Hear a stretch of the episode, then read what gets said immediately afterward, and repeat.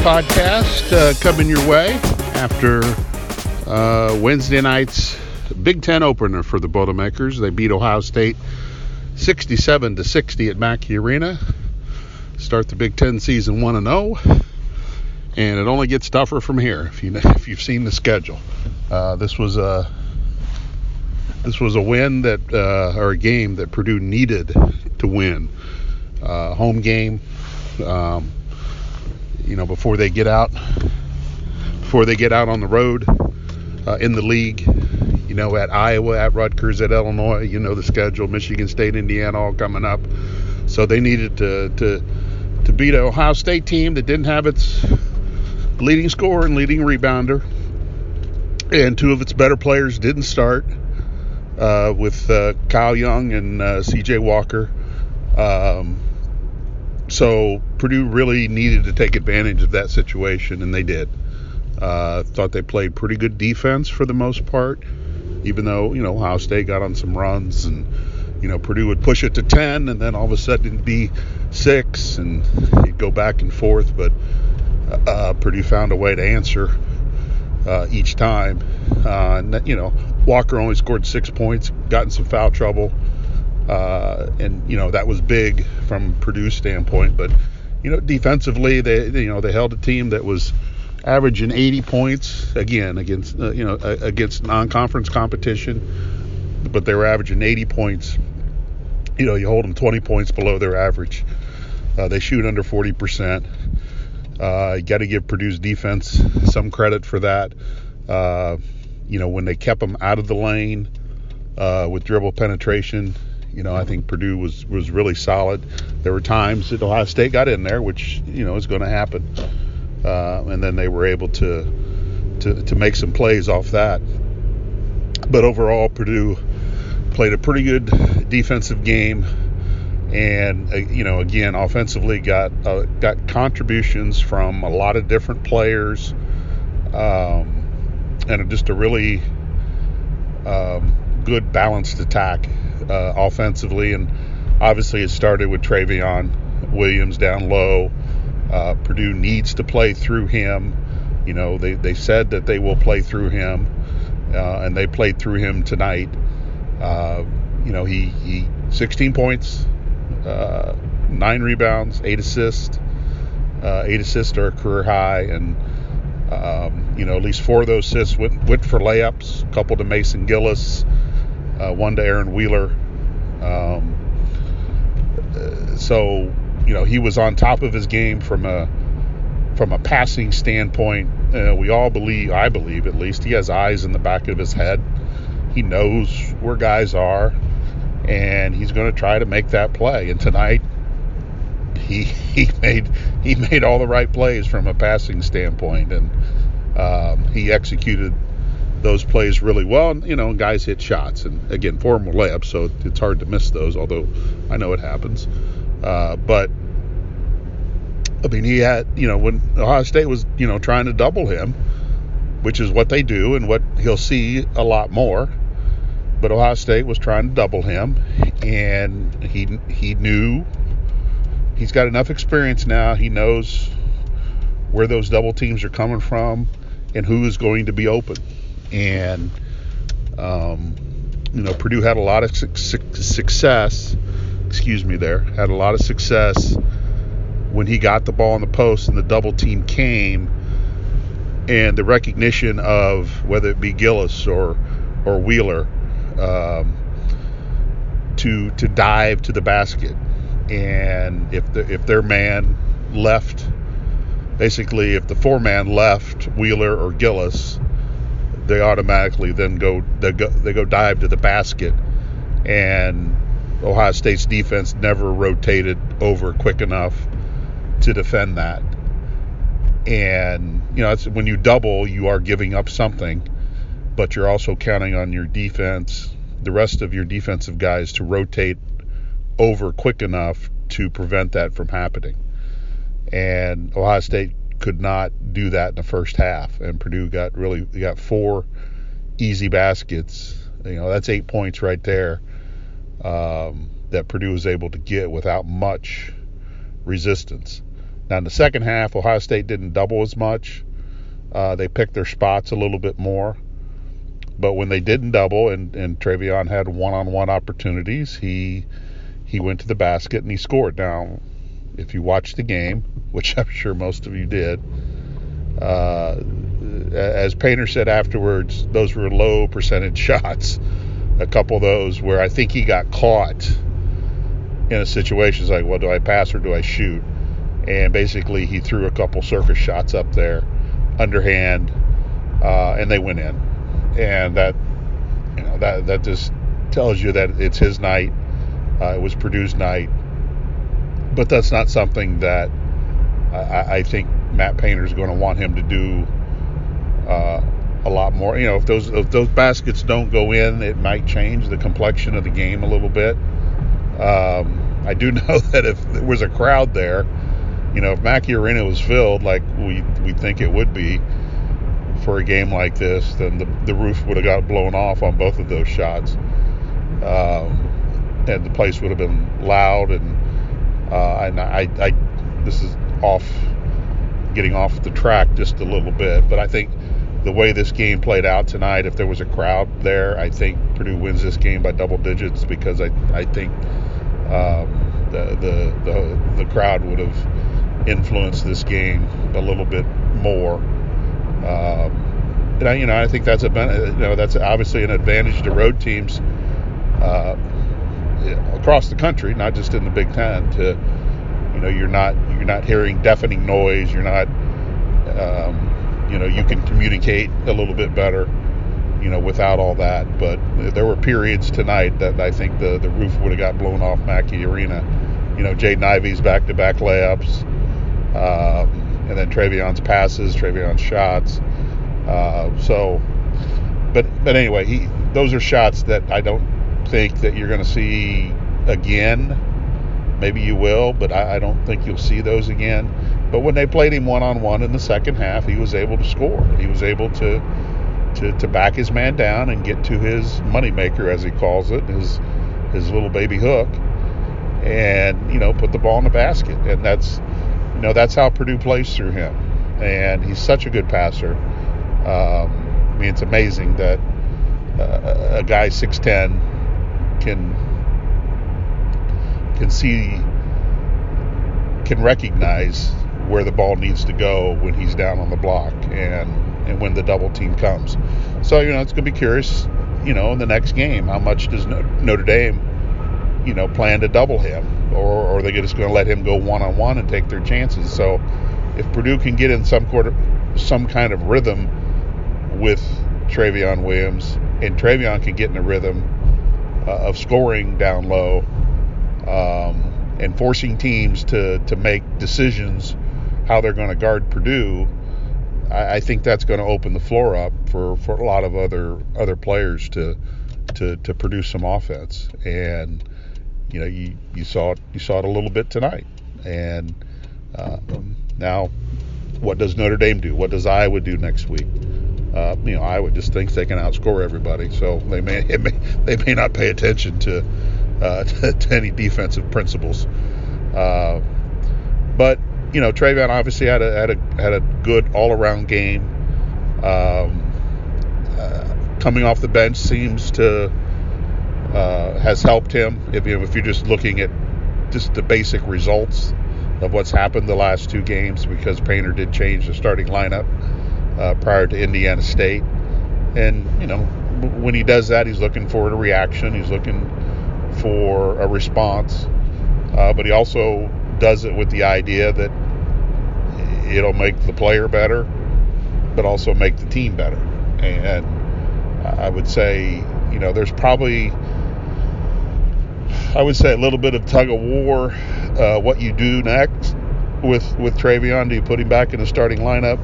Because you know Zach Zach Edey did not really have a good game uh, tonight. I mean, I, I, don't think he's responsible for the, uh, and I don't want to say a slow start because it wasn't a it wasn't that. It was just kind of a sluggish start. Purdue had four turnovers in the first four minutes. Uh, but he, you know, Zach had some opportunities early to score. Um, it just seemed out of kilter a little bit, out of whack.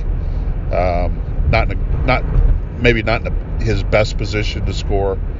Um, so, you know, now the question is, do you move Trevion back into that lineup, in the starting lineup? He's definitely earned the, the opportunity to get in there, but or do you just keep it the same? You don't like to disrupt things, but you want to.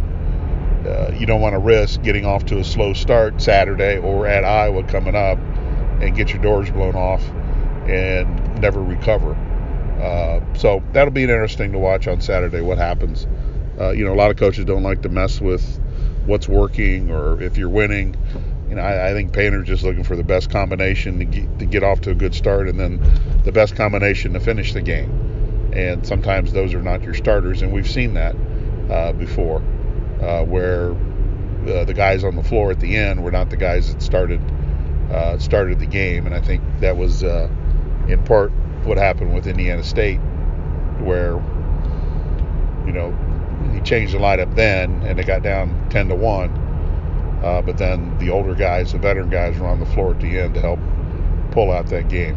Thought Brandon Newman responded well uh, after his. Uh, you know, a lot, he had a lot of zeros on his stat sheet uh, from uh, Saturday's game, but you know, he had a big three pointer in the second half, and then his floater uh, with under two minutes to go kind of pushed Ohio State back to, uh, uh, you know, gave Purdue a comfortable lead again, where all they'd do is if they got fouled, hit their free throws or just execute.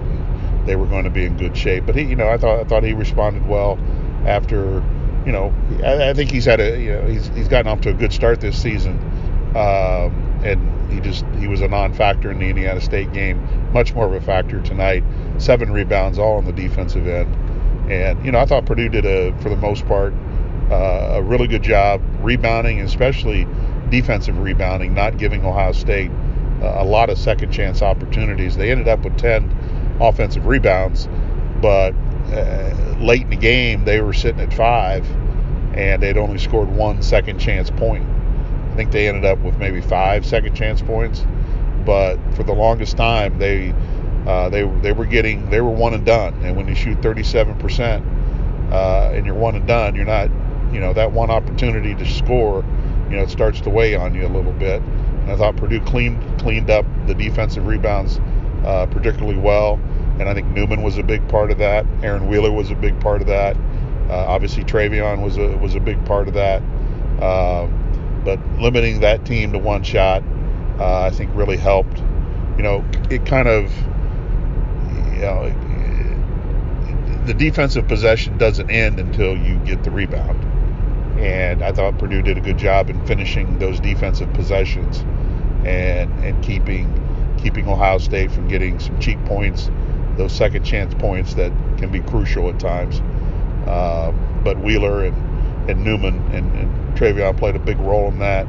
Um, so, you know, Purdue got contributions from a lot of guys. And, you know, Jade, Jade, Jaden Ivey got back on the floor again for the first time since uh, the opener against Liberty. Uh, been dealing with a uh, foot injury. Um, he called it a stress fracture after the game, but he misspoke um, based on what we were told. It, you know, he, he's dealing with a stress reaction uh, which is different than a fracture. So he had to get his foot back into shape and uh, started practicing. You know, again, if you watch the game, you saw I think he came in, he jacked up a three. They're good. I mean, those are shots he's going to hit, but he jacked up a three and then he jacked up a hairball three. Uh, he, he was juiced up. He was he had he had a lot of adrenaline. Uh, uh, he'll be better Saturday against Notre Dame. Uh, but his as we mentioned, he had a couple back-to-back layups, one that included a euro step, um, and I think that helped settle him down a little bit. But you know, the guy's a playmaker. I mean, he, he wants to get out there and and make plays, and he's going to make plays. He's gonna he's not gonna he's not gonna pass up open looks, and Painter doesn't want him to pass up o- open looks. Um, but you know, as he gets a little bit more experience and uh, what he needs to do, I think uh, you know he, he's just going to be fine. He's a guy that can can get his own shot and create his own shot, but also he, he'll work within the framework uh, of the offense and uh, and get get his production that way. But again, it was a good start for Purdue to the Big Ten season, but tougher games await. This is number one of 20, um, and they're going to have to figure out, you know, clean up their turnovers. Uh, 16 again, uh, that's just way too many uh, for this level of basketball. You know, even though Iowa doesn't play much defense, the, they'll they'll kill Purdue in transition if if Purdue is sloppy with the ball. Uh, and Notre Dame will do the same thing. But I was just speaking about the Big Ten in general. That if uh, when you play teams like Iowa and then Illinois, who, who have complete teams, they have they're really solid down low, but they're very very good out front on the perimeter. That you start turning the ball over like Purdue has done this season uh, and you get up in the neighborhood of 14, 15, 16, the, a lot of those turnovers are going the other way. They're pick sixes. Uh, they're gonna they're gonna give up a lot of points tonight. I think they gave up. Um, think they gave up of the of Ohio State 60 points. I think 26% of them came off turnovers, and Purdue's season average uh, coming into this game was around 25%. Uh, but they've got to bring that number down. And, you know, some you, you are going to have turnovers in a game. You, are not going to be perfect. We under, you know, I think everybody understands that. But they've got to they've got to get rid of the unforced turnovers. There were a couple early that were just what do you, who are you throwing it to type of situation. Uh, and Purdue's got to get that ironed out. Uh, and there are going to be some long nights. Uh, and there's going to be some long nights in the Big Ten for them. And even if they didn't turn the ball over, but you add turnovers to some of the teams they're going to play here uh, in the first half of the Big Ten season on the road. Uh, they're, they're asking just to get their butt kicked and run out of the gym. Um, and the problem has not really been solved. Um, you know, it's been addressed, it just hasn't been solved. And, you know, Eric Hunter had three turnovers in the first 10 minutes and was flawless the rest of the game. Now, you know, fortunately, those three turnovers early didn't hurt Purdue overall. Uh, and he's experienced enough that he was able to come back and um, rebound for that and lean on, you know, what he's done here during his career to, you know, get Purdue pointed in uh, the right direction and get himself pointed in the right direction. But, um, uh, yeah, it, it, the number one thing to be concerned about about this team is is the turnovers, in my opinion. Uh, they can't keep coming at this rate, uh, or they just won't give themselves a chance. And that, that that'll be the frustrating thing, is they just will not be giving them giving themselves a chance. I think they have.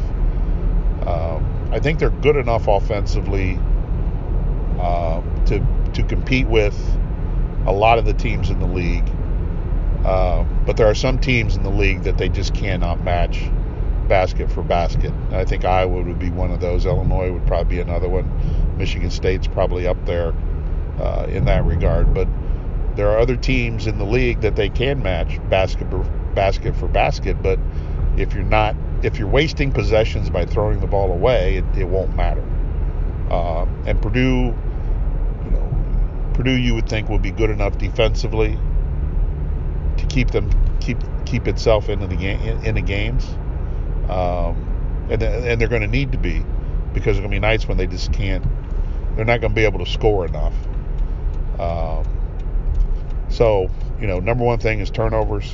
You know, probably need to see a step forward Saturday against Notre Dame, and then definitely um, they're really going to have to limit them at Iowa if they're going to have a have a chance there. But anyway, Purdue. Uh, Purdue starts uh, 1 0 in the Big Ten. Uh, from a football standpoint, uh, signing day on Wednesday, uh, Purdue did not have a press conference for the first time uh, that I can remember to discuss the class. And some of it was the fact that they were, uh, a couple of their players signed late in the day. And, you know, Purdue decided it would not put Jeff Brohm on a Zoom to talk about his class I don't know when they're going to do that, or to be honest, I don't know if they'll do that. Uh, they did send out a statement uh, about the class. Um, it's not ranked very high, if that's important to you. Um, but the fact that Yanni Karlaftis is on board, uh, which is something that you know we all thought would happen. Uh, the fact that he signed with Purdue uh, helps. He'll be he'll get to play with uh, his brother George at least for one year. Uh, you know, if George sticks to his plan of uh,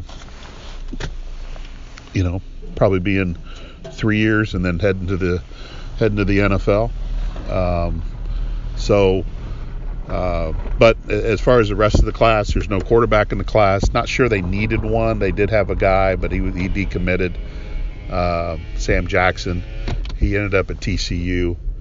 Um, but uh, to me, the thing to watch with their this recruiting class, and they, they didn't get a quarterback, is you know, uh, kid from Lawrence North, uh, Donaven McCulley, who ended up signing with IU. You know, I think Purdue was really involved in him uh, early in the process, and then um, Purdue went a different direction and tried to get this, uh, you know, Sam Jackson from Naperville, who had committed to Minnesota and then decommitted and then committed again and then decommitted. That, that should have told you a red flag right there. Uh, that that wasn't uh, probably the best direction to go, but you know, I don't I don't work in that building, and they decided that that was what they wanted, and at the end of the day, they got burned by it because um, the kid left them and went to went to TCU.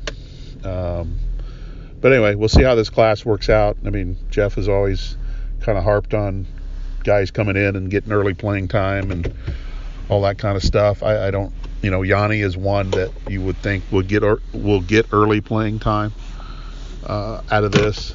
Um, but as far as the other guys, just not just not sure right now who can who can step in there and you know possibly contribute uh, next season. A lot of it is going to depend on who who comes back, uh, not only from a senior class standpoint, uh, but who just who's going to stay in the program. Uh, they've already had opt outs, as you know. Um, there's been a couple other opt outs uh, over the last few days. Uh, Bryce Austin is one. Um, Jack Sullivan is another uh, that that have opted out. Now, uh, the way I understand opt outs is that you've opted out of the the, the full academic year uh, from an athletic standpoint. Uh, but I, I know, again, that's that's what I was told. You know, I don't know if, if these guys want to opt back in, whether they can um, get back for spring ball. I know, I, I, know the example you're thinking. I was like, well, Rondale opted out and then he opted back in. Um, but I, I, I think if you opted out with any reason with COVID, I don't know if you can come back during that academic year. That that's something I'm unclear about, but there, there might there's probably going to be more names that that disappear from the program, whether they're transferring or opting out or whatever you know the language is that they're that they're going to use. So um, there's a couple things to uh, to keep an eye on, and also uh, the other thing to keep an eye on from a football standpoint is, you know, uh, I would assume that we'll see some some coaching changes uh, on the staff. Um, and when that happens, uh, it could be sooner than later. Um, and obviously, how many um, uh, will depend on what direction Jeff Brohm wants to go. But I, I would anticipate some some coaching changes coming up uh, with the staff, uh, particularly probably on defense, which again surprises no one. Um, but at some point, you just can't keep changing coaches um, you got to look in the mirror and and decide you know where where where the problems lie. And I'm not saying that Jeff is a problem or uh, anything else is a problem. I'm saying you keep keep changing things. You know, you went from aggressive Nick Holt to laid back Bob Diaco, and now what? If you're going to make a change again, you know, what direction are you going? Um, and so it seems like at, this time, if they do make a move, uh, at least from a coordinator standpoint, who, who do you want to be defensively? Um, you know, Nick Holt wasn't good enough. What Nick was doing, And if you get rid of Bob Diaco, he's not good enough. So what is what is going to be good enough? Uh, it's just all based on performance on the field or some other things. But anyway, just uh, you know keep keep tuned to jconline.com and on the Twitter machine, and we'll pass along information as, as best as we can. And um, it probably it will be a busy it will be a busy busy off season uh, for the Boilermakers uh, on the football side. Uh, you can you can guarantee you can almost guarantee that. Appreciate you stopping by. Purdue basketball wins again 67-60 over Ohio State. Back in action Saturday at the Crossroads Classic uh, in Indianapolis against Notre Dame. Until then, have a good day.